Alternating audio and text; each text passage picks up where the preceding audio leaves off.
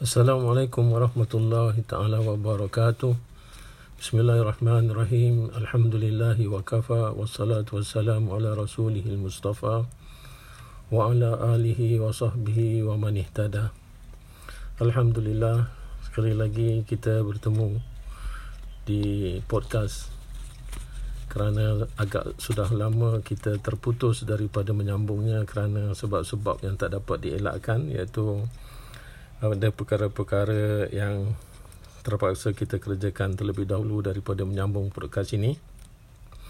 Walau macam mana pun, Alhamdulillah, kita bersyukur kepada Allah yang telah memberikan kita sedikit kelapangan untuk menyambung podcast kita ini. Iaitu kita sampai ke siri yang ke-12 kalau tak silap saya 13 nanti akan menyusul uh, kita sambung apa yang sudah kita tinggalkan iaitu masih tentang kisah Nabi Adam AS ketikanya beliau telah berbuat sesuatu yang telah dilarang oleh Allah Subhanahu Wa Taala. Maka Allah Taala telah menghukum makhluk-makhluk yang terlibat di dalam pelanggaran tersebut. Itu sudah kita beritakan pada siri-siri yang lalu.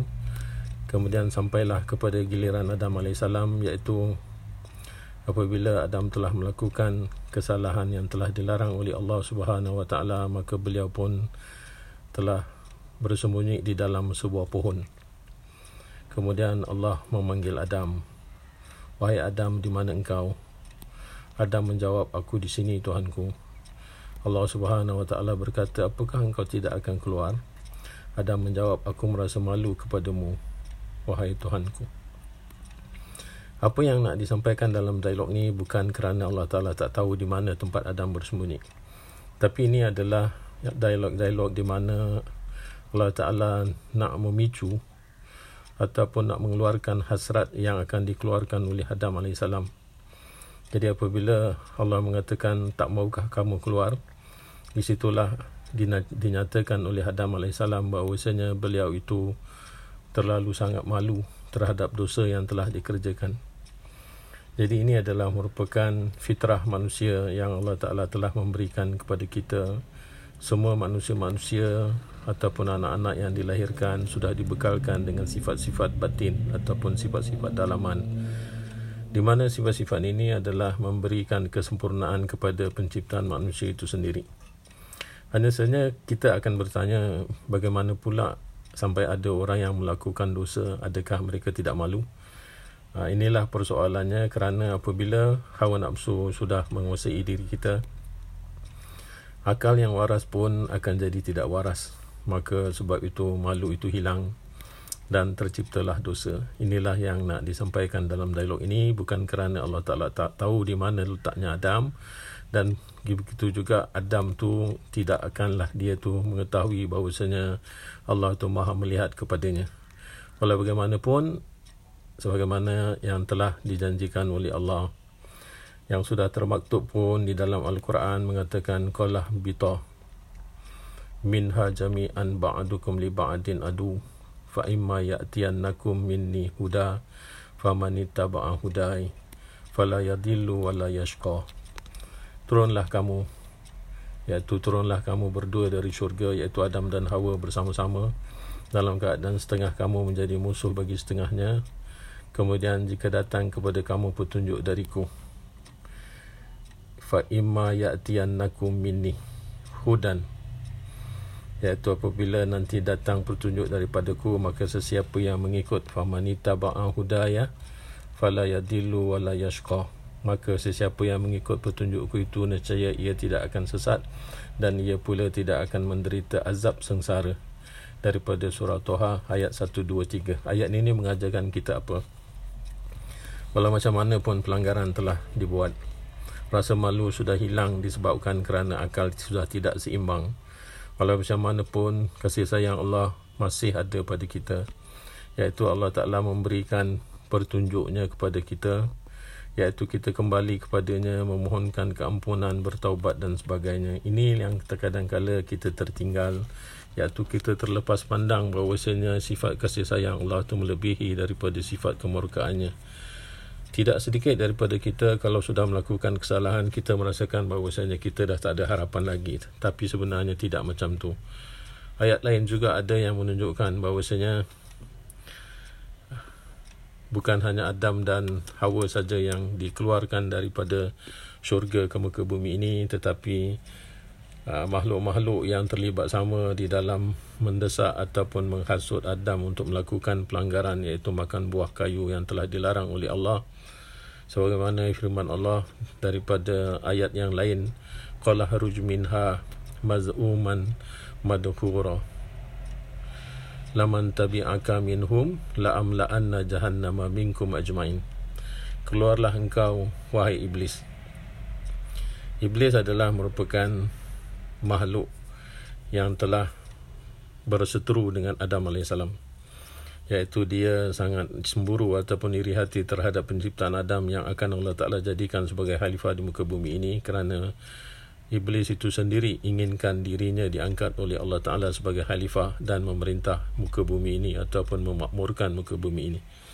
Tapi apa yang telah dipilih oleh Allah Ta'ala melebihi daripada segalanya. Iblis kalah di dalam saimbara untuk mendapat uh, mandat daripada Allah Ta'ala menjadi khalifah di muka bumi. Itulah sebabnya kenapa dia sangat bermusuhan dengan Adam AS sehingga dia sanggup bersumpah bohong terhadap larangan-larangan yang telah diberikan oleh Allah kepada Nabi Adam yang di mana Nabi Adam telah tertipu dengan sebab tipu dayanya iblis ini. Kerana sumpahnya itu tak mungkinlah orang bersumpah dengan nama Allah itu akan berbohong. Tetapi itulah iblis. Jadi dia pun telah dikeluarkan oleh Allah Taala daripada syurga. Ya tapi dia dalam keadaan yang sangat terhina. Ha, iaitu dia dikatakan oleh Allah Taala mad'uman madhura iaitu di dalam keadaan terusir dan terhina jadi di situlah letaknya perbezaan antara Adam dan Iblis iaitu Iblis ni dengan seluruh nanti kuncu-kuncunya dan anak cucunya akan akan itu tidak berhenti di mereka tu akan menghasut anak cucu Adam juga. Kalau Adam dan Hawa diturunkan ke muka bumi ini walaupun itu sebab daripada uh, balasan Allah Taala kepada pelanggaran yang telah mereka lakukan yang yang telah mereka lakukan tapi Allah Taala memberikan satu keistimewaan kepada anak cucu Adam. Walau macam mana pun kita melakukan kesalahan tapi masih dijemput oleh Allah Taala. Iaitu datang balik memohon keampunan minta apa minta pelepasan daripada Allah daripada apa yang telah Allah Taala uh, tempatkan ataupun Allah Taala telah peruntukkan kepada orang-orang yang bersalah.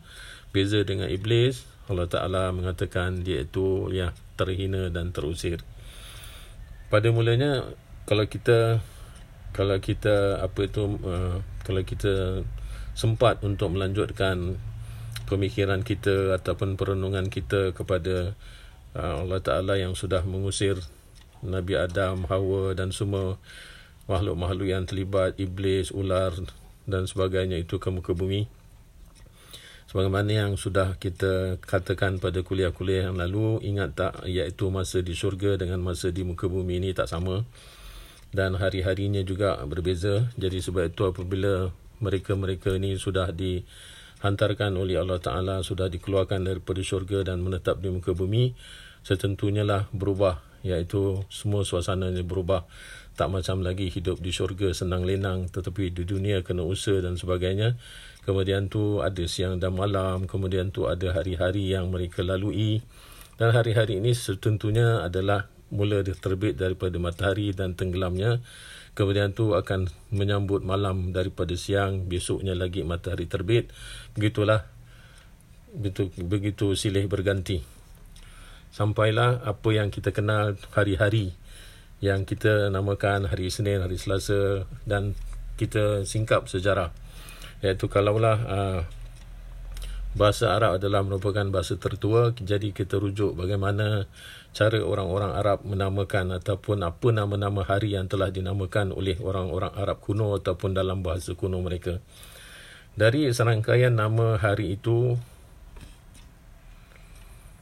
kita akan dapat mengetahui pada mulanya masyarakat Arab uh, menyebut hari Sabtu dengan nama Syiar Kemudian tu hari Ahad dengan nama awal. Senin, hari Senin dengan nama Ahwan, hari Selasa dengan nama Jubar, hari Rabu dengan nama Dubar, hari Khamis dengan Muknis dan Arubah adalah hari yang dinamakan kepada hari Jumaat. Jadi dari nama-nama ini iaitu daripada nama-nama hari yang mengikut daripada makna bahasa Arab kuno itu hari Jumaat itu yang dinamakan hari Arubah adalah hari kemuncak daripada semua hari itu. Jadi hari Jumaat itu memang sudah dikenal adalah hari yang paling utama di dalam tujuh hari yang telah dinamakan ataupun yang telah dilalui oleh uh, orang-orang yang terdahulu daripada kita. Jadi hari Arubah ni daripada mengikut masyarakat yang pra-Islam waktu itu. Setentunya lah mereka ni adalah asalnya daripada anak cucu Adam juga.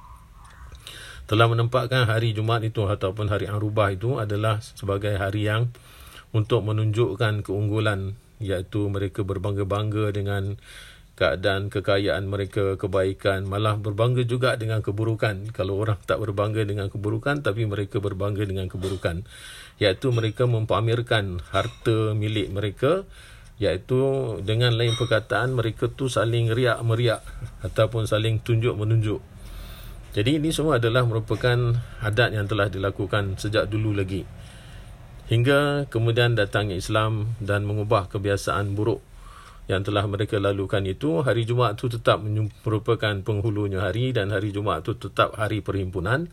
Tetapi bagi Islam hari Jumaat adalah untuk mendekatkan diri kepada Allah ha, dan untuk menyambung silaturahim.